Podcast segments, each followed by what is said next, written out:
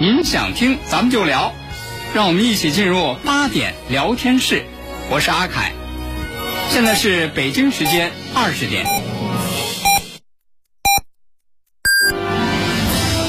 您正在收听的是 FM 一零五点八，济南广播电视台新闻综合广播。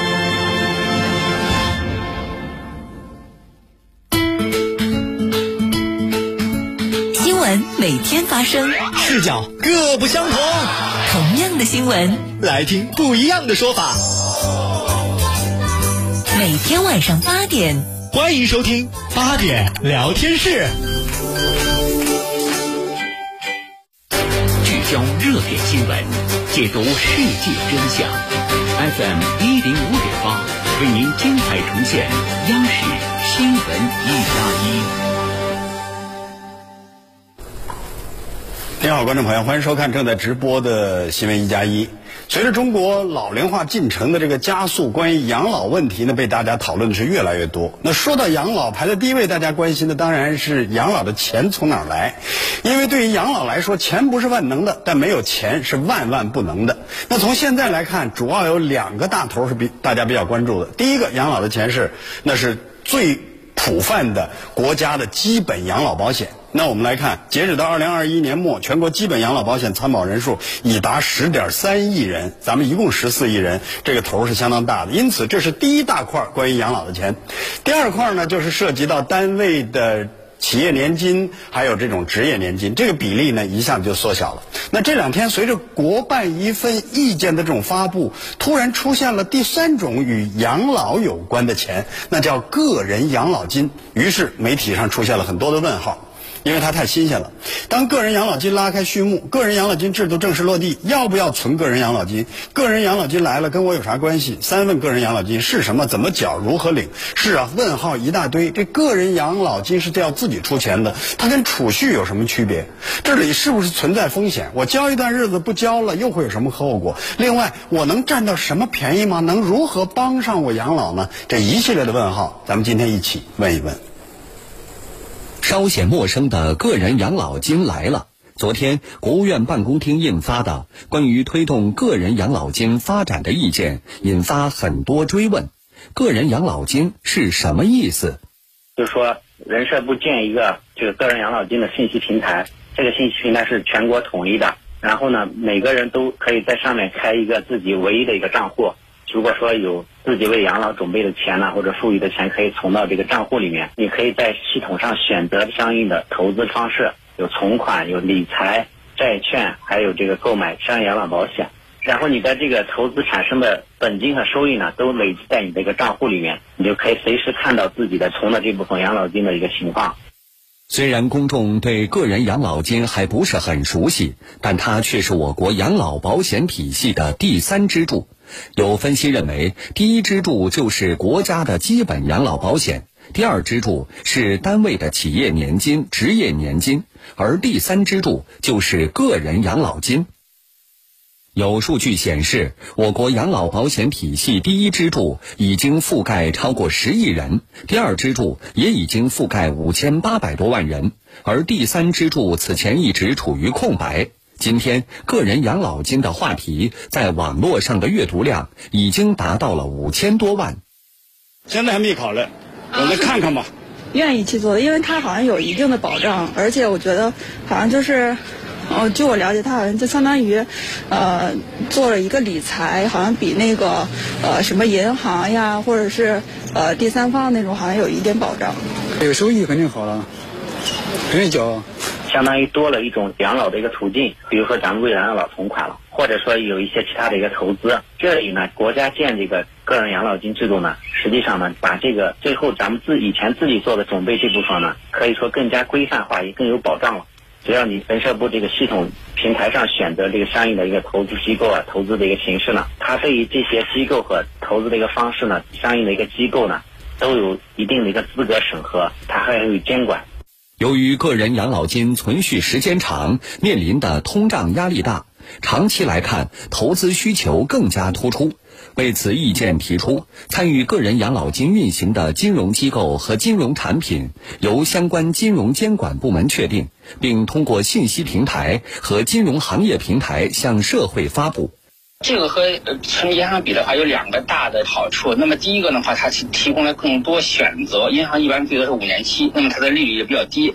那么这一块的话，呃，我们看这个相关的制度里边已经明确可以提供根据个人的不同风险偏好和年龄，那么不同组合的这种呃投资方式。第二块的话，通过更好的这种投资方式的组合，呃，那么将来的话，我们预期呢，整个它的收益会更大。与基本养老保险金的强制性不同，个人养老金是个人自愿参加。意见也明确了相应的税收优惠政策。自愿参加，那就得先给我个理由先。一系列的问号该如何解答？接下来马上连线中央财经大学社会保障研究中心的主任楚福林。楚主任您好，首先大家会觉得养老的这个钱当然很重要了。现在有第一个大制度、大支柱是国家的这个养老保险制度，第二个就是单位的企业年金加上这个职业年金等等。为什么要加这个第三个个人养老金？它要补什么缺？呃，我想大概有这么几个原因哈。第一个呢，就是扩大补充保险的覆盖面。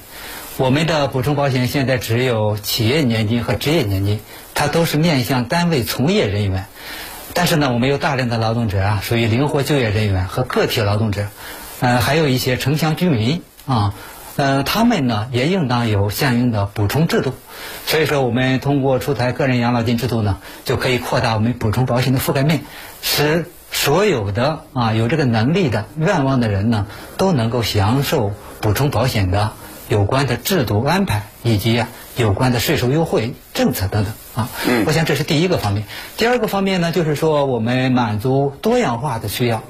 呃，参加了基本保险，我们的保障水平呢是基本的，也就是说呢，这个水平不一定很高。但是呢，有些人呢啊，他还可能想养老保障水平更高一点，那他就可以参加我们的个人养老呃个人养老金制度啊，再存一笔钱。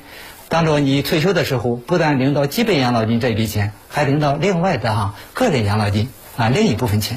我想第三个大的原因啊，可能是属于增强我们的资金的规模效应。当前来看，我们的储蓄率也较高，但是呢，投资比较的分散啊，有些人呢也在理财，有些人也在投资，但是呢，投资也具有一定的哈呃不是那么的哈呃这种这种或者说呃规范统一啊，或者说这种盲目性较大。那么国家呢，把这笔资金聚集起来，统一投资啊，有利于哈这个提这种呃收益，呃形成一个哈更大的经济效益，来推动经推动经济的发展。那接下来大家马上就问了：个人养老金不就是让我自己花钱去存到这个相关机构或者是说银行里头吗？那它跟储蓄有什么区别？跟商业的这种养老，跟理财产品又有什么样的区别？呃，应当是这样，就是说我们的个人养老金啊。它首先是国家发起啊，政策引导，呃，依托社保系统啊，呃，来啊建立个人账户进行存钱。那么这样一个系统呢，和国家的这样一个哈社会保险公共服务平台呢，它是连在一起。呃，就是说呢，呃，有利于哈呃这种啊相应的风险的监测啊和监管啊。同时呢，我们在选这个养老金产品的时候呢。不选择，你比如说，包括理财产品，包括储蓄啊，储蓄产品，也包括商业，还包括啊公募基金啊等等各种形式。那么呢，也就是说，你假如说啊，你对这么一个产品，呃，想要求更高的呃这个更安全的这个收益率的话，那就投资一些，比如储蓄啊啊这这一类的产品。那么如果说呢，你啊想要更高的收益，那显然你投的应当是风险性较高的产品。这这样的话呢，就有利于个人啊，根据自己的这种倾向性啊，自己的偏好呢，做出合适的选择、合理的安排。啊，可以说呢，各得其所啊，各有所需。那接下来可能马上大家就问一个，我我我买养老的这种这个产品，目的当然是将来能养我老了。但是如果稍微选择了风险高一点的，万一最后好不容易投进钱还亏了，又怎么办？是有可能出现亏钱的情况吧？呃，这就是我们前面讲到了产品的组合。嗯，所以说呢，国家呢在这个政策文件当中也讲到哈，呃，我们通过筛选啊一些呃比较稳定啊，或者这个投资比较规范啊啊这些产品的项目，首先在这个方面呢，呃进行了一定的筛选啊，也就是说呢，这些产品总体来看呢相对稳定，有一定的收益啊，也也也比较的稳健啊。我想这是第一个方面。第二个方面呢，就是我们的个人的承受能力、个人的选择，当然了，也包括个人对这个产品的认知。如果说你要求安全性高，那收益率呢就相应的较低。那么最低的，最低的啊，我以为也就是说你就存钱呗，就就存款啊，在这个地方存款。那么呢，如果说有些人还想有更高的收益，那就投资一些权益类的产品，它可能获得更高的收益，但是风险也相应较大。因此呢，我们参加人呢，应当有这个心理的预期，有这样一个承受风险的这种哈，呃，这种这种担当啊和这种哈意识。嗯，反正啊，总体来看呢，呃，这么一个产品呢，应当说哈，有多项的选择。究竟你是选择更加安全的，还是选择风险更大一点的？那要那要依靠你个人的实力以及个人的认知啊，加以决策。接下来马上还会要问您一个这样的问题，是大家关心的：谁最该买？什么样的年龄的时候该买？呃啊，刚才我也讲到哈。呃，我们的这个养老保险啊，基本保险呢，国家举办啊，它是面向全体的劳动者。那么补充保险呢，面向相关的群体。那么这个群体是哪些群体呢？我想，作为补充保险，可能有两类群体啊。第一类呢，就是说，比如职工啊，我们或者一些其他的收入较高的哈，他有这个能力的啊，他来购买这个补充保险。我想第二个方面呢，就是我们。没有单位的啊，但是说呢，我的收入也不一定很低啊，包括我们的自由职业者啊，还有一些其他的哈，嗯，也包括灵活就业人员，也未必收入很低啊，也包括我们有关的居民，没准儿哈也有这些想法，或者是也有这些意愿啊。我老了之后呢，想增加一个啊额外的养老金的一个啊这样一个哈呃呃来源，那么呢，呃我也可以哈呃存一笔钱啊，因为这笔钱呢，毕竟是在一个哈。呃，国家建立的一个账户里面啊，总体来看呢，它还应应当有哈相应的保值增值的潜力。嗯，在这个。制度的设计当中，我倒是看到了一个有便宜可占，或者说是这个有好处的地方，那就是税收方面的专项扣除。因为一年它的上限只许现在到一万二，这一万二，如果你的年收入是在百分之二十这个税率，十四万多一年的收入到三十万之间，那你这一万二可以专项税收扣除，你一年能省两千多块钱，相当于这这时候还没挣钱呢，但你省了。接近有百分之二十的收益，想想中国现在的股市，不要说百分之二十的收益，不亏钱就相当于挣钱了。您怎么看待这个制度的设计？是不是想吸引更多的人因此来买这个保险，买这个养老个人养老金？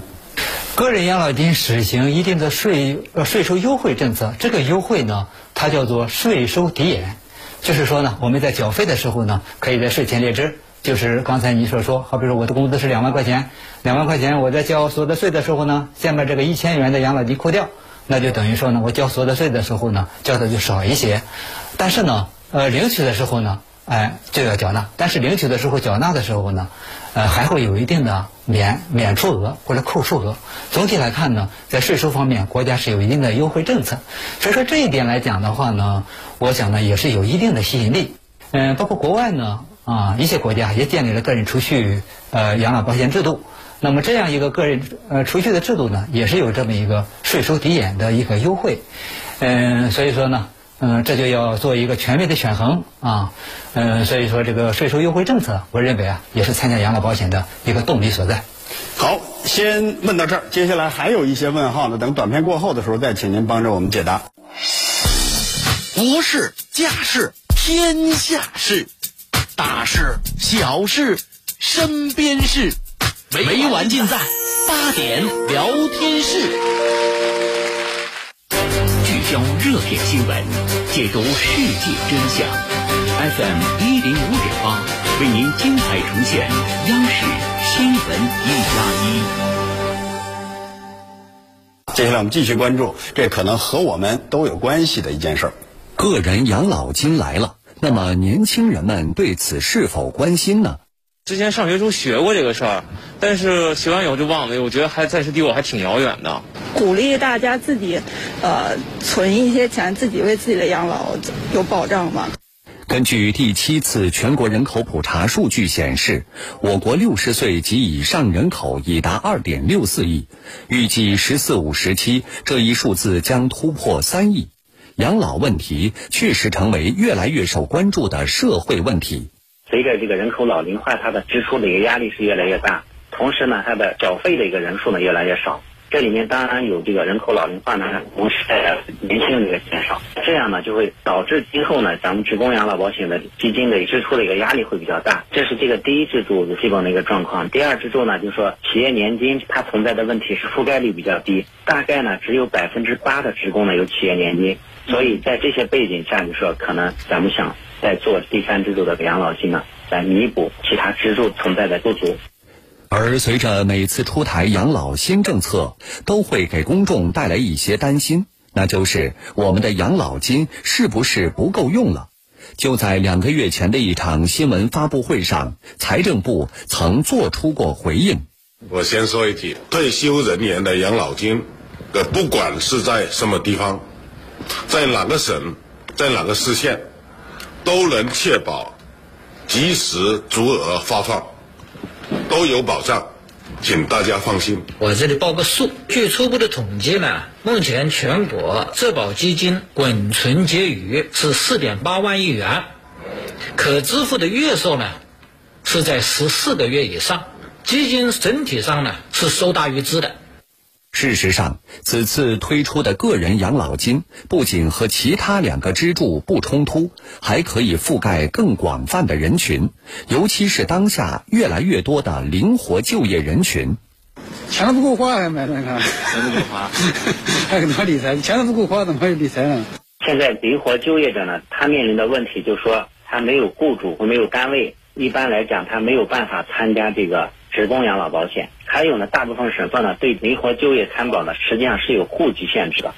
咱们这次出台的个人养老金呢，第三支柱的一个养老金呢，实际上是为这些人呢也提供一个途径。如果他没有前两个支柱的养老金呢，他又想为自己的养老做一些储备呢，可以选择这种形式。相比于自己做储备呢，是更有保障一些。目前这项制度的很多操作性细节尚未公布，而公众所关注的如何持续性良好运转、如何管理和监督等问题，在未来也都面临着挑战。好，接下来继续连线中央财经大学社会保障研究中心主任楚福林。呃，楚主任。那接下来还会关心很具体的问题。这样一个个人养老金，如果刚开始我我我还有一些余钱，我买了，但是后来中断了，行吗？怎么办？呃，这个呃这个储蓄额啊啊是可以继承的啊，也就是说这个养老金是基于自愿的啊。什么叫自愿呢？第一，你有这个意愿啊，你愿意存这笔钱，你觉得合适；第二，你有能力啊啊，我有这个钱呢，对不对？呃，我这个工收入啊，我存个一千块钱，存个八百块钱，嗯，我有这个能力啊，我可以存啊。但是呢，由于你的工作的变动啊，或者其他的家庭的变故啊，你可能没这个钱存了，那没关系啊，没这个钱那是可以中断的啊。有钱的时候呢，你再继续存呢，啊，它是这样。那么呢，这笔钱中断也好，不中断也好，它始终归个人所有，个人的有关啊。这个继承人啊，可以依法继承。嗯，接下来就是这样一个问题了。又有一波人可能关心啊，那这个东西挺好，我很想去买，我信任。如果说国家这个雪球滚大了之后，他去做理财产品，应该收益率要比储蓄高得多。但是你现在我一看规定，只许我每年一个人买一万二，为什么要规定上限限制？呃，因为这个一个限额呢，我想第一啊，它是国际惯例啊。呃，你比如美国哈，美国我查了一下，二零一九二零一九年哈，呃，全年就是六千美元啊，一个月就五百。咱们呢是这个这个就是说一万二人民币。呃，为什么限制呢？我想大概有这么几个原因哈。第一是税收啊，因为它有个税延，就是当期就不交税不交税了。如果说你额度太高，那你当期收的税那肯定就呃下降比较明显。这样的话呢，就不利于财政的平衡啊。我想这是第一个问题。第二个问题，这是补充保险。补充保险是干嘛呢？补充保险呢，就是有钱的人买啊。所以说呢，我想呢，这个额度也不能太大啊。如果是你买的太多，那这样的话，养老金的差距啊，下回就拉大了啊。这样呢就不利于这种哈呃是保持这个适度的合呃合理的哈这个收入分配差距。所以说从这些角度出发的话呢，呃对这么一个个人储蓄的养老金或者个人的这个养老金啊，它往往有一个额度的限制。嗯。因为这毕竟是一个新出台这样一个文件，大家还在议论之中。那回到最民生，可能会提出一个问题是：我买了，我能占到什么便宜啊？虽然您刚才已经说了很多了，但是面对这个特别普泛的问题的时候，我能占到什么便宜？您的回答愿意怎么说？呃，我想大概有这几个方面吧哈。第一，增加了他的选择性或者他的选择权啊。因为你比如说你存钱，你存钱也只能存了啊，你存三年啊，三年的利率是三。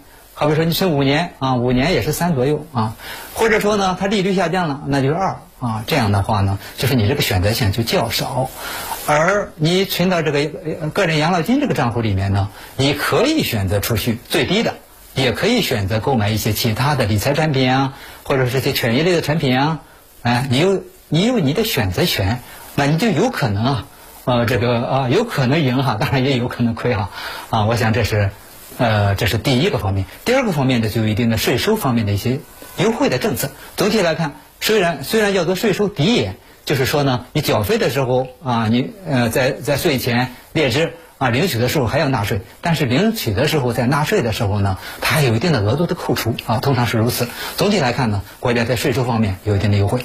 我想第三个方面，假如说你有钱，归根到底你也存钱吗？对不对？与其说自己存，那不如放在这个账户哈，既有选择性，还有税收激励，同时呢，国家还有相应的监管，啊，防止哈各种不不测事件哈风险的呃出现，啊，那何乐而不为呢？嗯。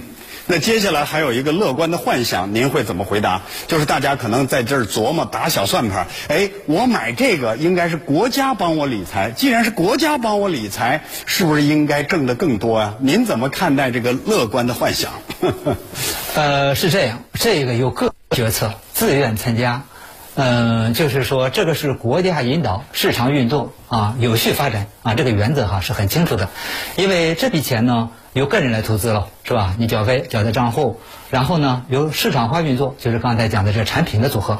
那么，呃，市场运作是谁呢？主要是我们的银行机构啊，还有相关的这些合格的金融机构来给你投资，来进行相应的运作啊，由此呢，来呃赢得一定的收益。呃，所以说这里呢，肯定哈，如果说我想让它更加的安全，甚至说保本啊，甚至说，那你就只能买一些哈，我刚才讲的这些。呃，存呃储蓄类的一些产品，如果说你要想更高的收益，那很可能啊，这很显然，收益高收益和高风险它是并存的啊，你不可能说光要高收益，它就有低风险，那这就是和这个客观规律就不相符合。所以说从此出发的话呢，我想这个风险呢，国呃这个自己呢要心中有数，要有这个承受风险的能力。嗯，当然了，也有你的底线，你的底线呢，那就买一个更安全的。产品那就看个人的选择，个人的承担风险的能力所在。好，非常感谢您带给我们解析。而且这项制度不是说立即就开始跟我们所有人立即有关，它要进行一定那种试点，在养老的进程中多一份选择，它就会属于自己。好，听众朋友，今天的节目呢就和您聊到这儿了，咱们明天晚上八点再会。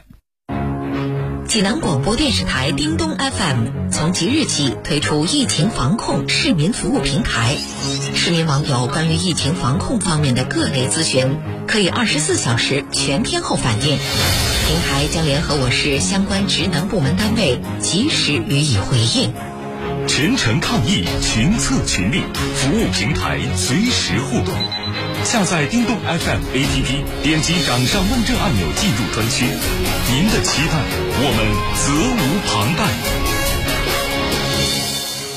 治疗疾病必须寻其根、治其本，方可实现标本兼治、全面康复。济南新闻频率每天早上五点三十分至六点，由中医膏方滋补疗法的核心用药皇氏复方滋补力高独家赞助的全程总动员栏目，将与大家追溯疾病本源，解析皇氏滋补力高治病康病密码。栏目热线零五三幺八六八零幺幺幺八八六八零幺幺幺八。清血八味胶囊正在举行大型优惠活动。清血八味胶囊清供血，高血压、高血脂、高血糖、血液粘稠均属供血烦愁。清血八味胶囊全天咨询订购电话：零五三幺八六幺零零三幺八八六幺零零三幺八零五三幺八六幺零零三幺八。移动千兆宽带，上网又稳又快，网速更快，高清电影秒下载，信号更稳，全屋覆盖无死角，服务更优，快装快修，上门快，应用更多，全屋智能，轻松定制。马上登录山东移动 APP 办理吧。装千兆宽带就选中国移动。二零二二济南广播电视台乐家网 A 第十三届广播主持人大赛擂鼓开赛持续精彩，近千位选手参与，各专业背景角逐，全媒体综合呈现，在以声音为载体的舞台上，让梦想绽放，汇聚青年理想。赛事精彩内容，请下载济南广播电视台客户端叮咚 FM，点击进入第十三届广播主持人大赛专区，精彩视频、赛事花絮、深入报道，第一现场。这里有新闻人的观点碰撞，这里有传媒人的职业担当，当然，这里更期待你的应援声浪。本活动由花钱少、装得好、家家都是精装修的乐家网冠名支持，世家学府尊邸吉高龙悦府、高新核心准现房、影秀华府联合赞助。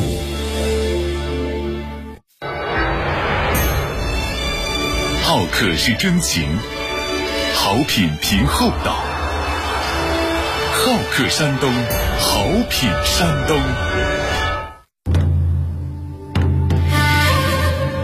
黄河不仅是一条奔腾着浪花的自然之河，更是一条沉淀着探索精神的希望之河。大河之畔的济南，正肩负起国家战略使命，创新绿色发展，拓路黄河时代。文明是什么？文明是一道不刺眼的光。老婆，小心，别开远光灯哈。文明是一段不喧嚣的乐曲。孩子，车厢里咱们戴上耳机一块听吧。文明是一行不放肆的表达。上网别做键盘侠，有观点也得谨慎发言。城市蝶变。文明的定义也在不断扩展，擦肩而过的瞬间，触不可及的角落，文明就在你我身边。